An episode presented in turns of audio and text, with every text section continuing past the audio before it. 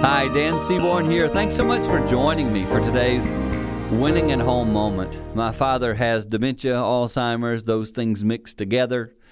And this dad, who I've known for many years, is losing his capacities, his ability to remember things, and I watch it decline every day. And yesterday I was with him, and he was repeating the same phrases. When I would answer a question, he would ask the same question moments later. And I started thinking, he can't help this. Be patient don't get frustrated. Show him love right here because his mind's just doing all it knows to do. If you're in that spot today, be encouraged and know that it's difficult. Uh, it is for me too. Leaving him, being around him, is very painful because I hurt for him. And yet I know it's where he's at. And having patience with him and loving and coming along beside him is the best thing I can do for my dad. And I believe that will help me win at home. Go practice that if you're in that spot like me.